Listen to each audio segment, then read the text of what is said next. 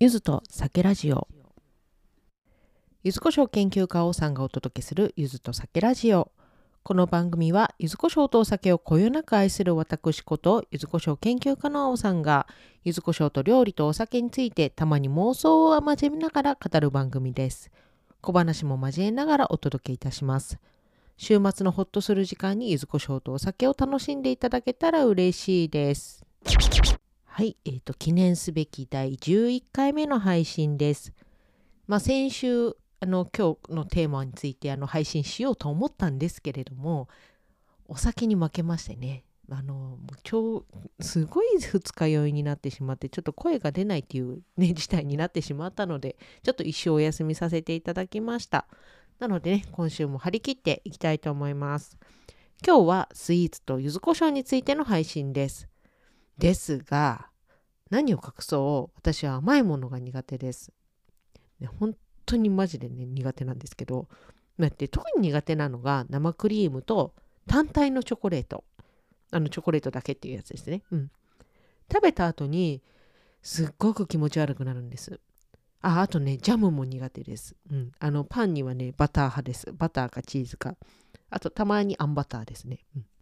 で、唯一私が食べれるっていうのがあのあんこ系、まあ、和菓子ですね。とビスケット系アイスとプリンとゼリーとチーズケーキ。まあものによりますねこれは。あのごってごての中甘いチーズケーキはダメですけど。レアチーズとかですね。さっぱりしたものは食べれます。でねこうやって揚げていくとあ結構食べれるなと思いました。でも量は食べられないので一口でも十分です。もういらないってなります。あと酒飲みですけど甘いお酒もねめちゃくちゃ苦手です。うん、買わないですねあの、うん、甘いあのカクテル系とかあと甘い酎ハイ系ですね。もう絶対買わないしもうちょっともう一口で飲むの嫌になります。まあそんな感じで基本甘いものが苦手なんですけどこれってねいつからなんだろうってねちょっと振り返ってみたんですよ。一番古い記憶が小学生の時ですね。確かあのね6年生ぐらいだったと思うんですよ。髪の毛長かった時だから。うん。そうそう6年生の時は長かったです。うん。であのその時にあの美容院へ行った時ですね。うん。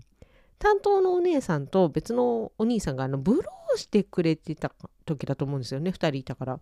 でそこで食べ物の話になったんですよ。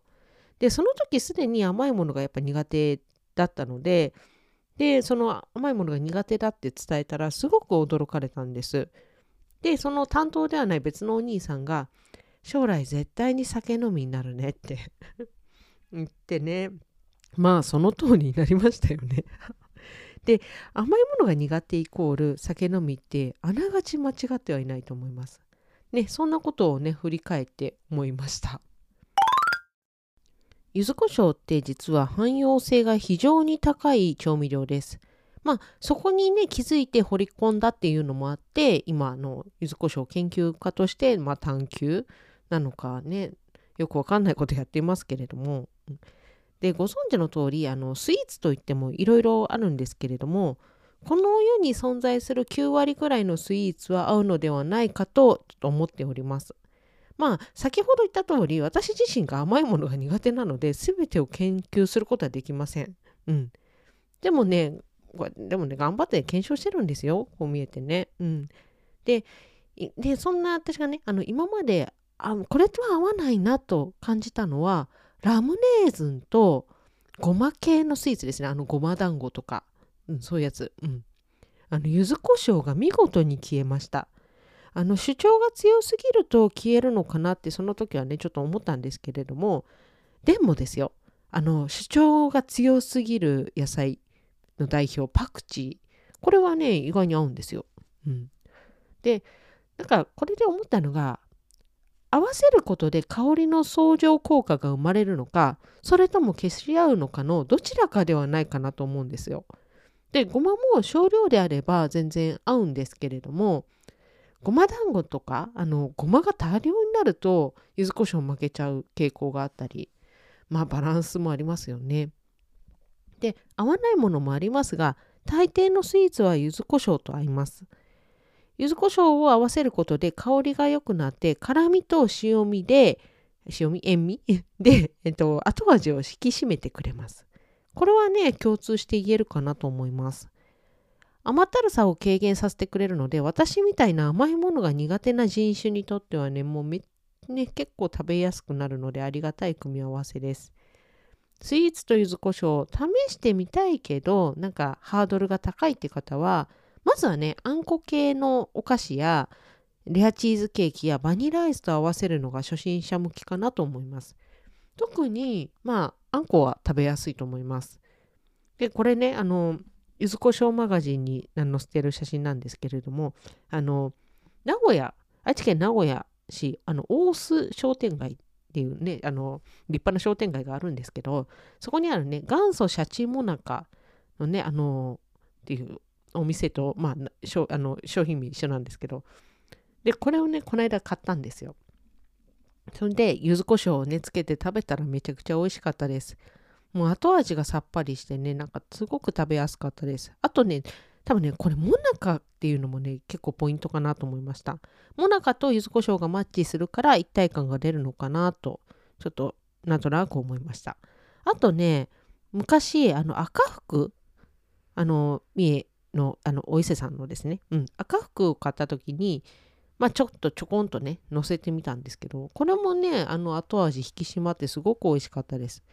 ただし、あの赤服でも、なんか今白いのと黒いのとかのああのセット品があるんですけどあれはねちょっと、うん、あんまり合わなかったかな。白はあったけど黒はちょっと黒糖に負けちゃったって感じでしたね。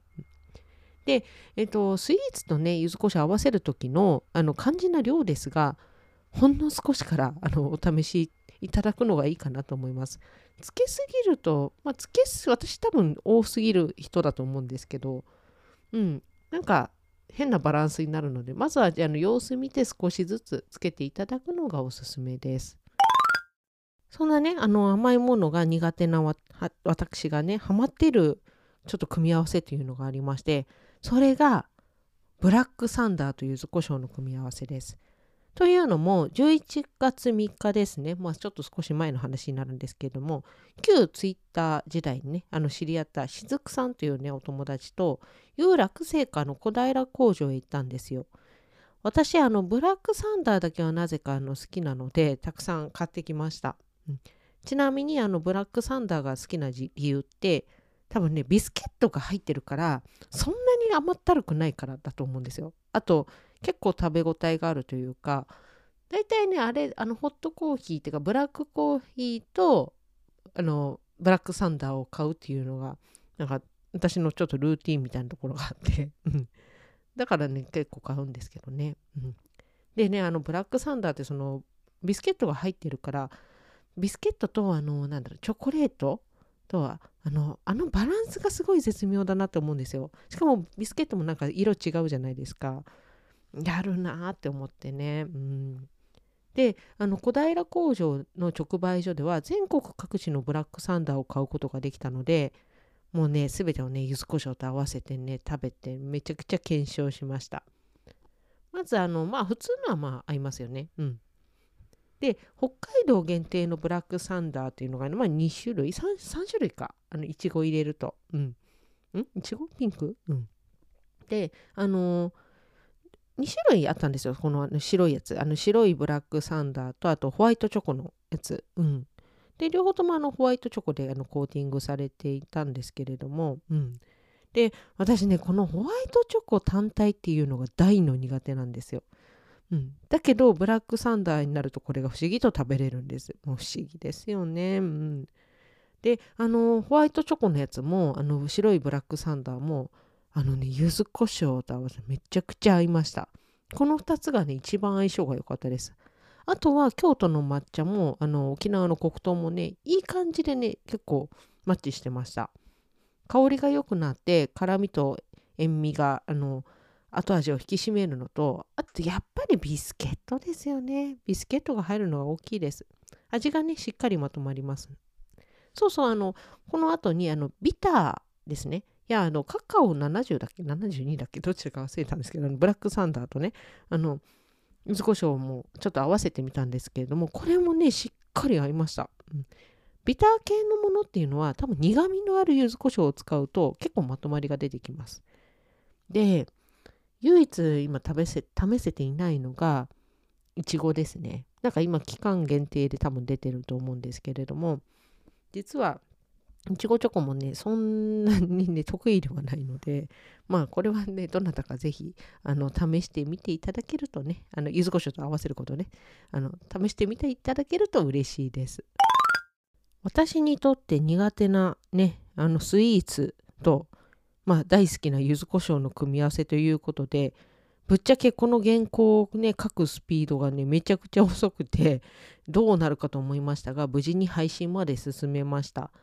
でもね、あのまあ、まだ、ここにだ今日あげてないだけで、まだまだね、おすすめな組み合わせがたくさんあります。うん。あの、干し柿と柚子胡椒とかね。あれもめちゃくちゃ美味しいんですけど。うん。まあ、柚子胡椒をね、つけることによって、まあ、甘いもの苦手なね、私が食べれるっていうのもね、なんかちょっと否定はできないんですけれども、まあ、あの、基本、あの、スイーツと柚子胡椒っていうのは、いい組み合わせだなと思います。またね、あの、こちら気が向いたらね、あの、おすすめの組み合わせをまた配信していきたいと思います。今回の配信はというか、今までの配信もですけれども、ゆずこしょうマガジンで文字起こしをしております。レシピや商品詳細は、ゆずこしょうマガジンでチェックしてみてください。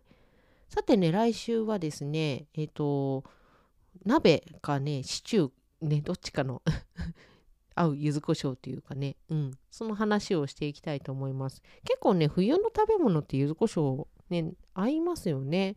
まあ、鍋っていうイメージあるけど、シチューにも合うし、あと煮込み系とかもね、なんならおせちの甘みを減らしてくれるとか、なんか意外にね、いろいろできそうなのでね、ちょっと何かしら配信していきたいと思います。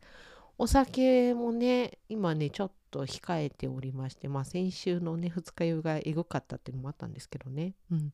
まあこれも、あの、気が向いたら、あの、お酒についてもね、お話ししていきたいと思います。お楽しみに。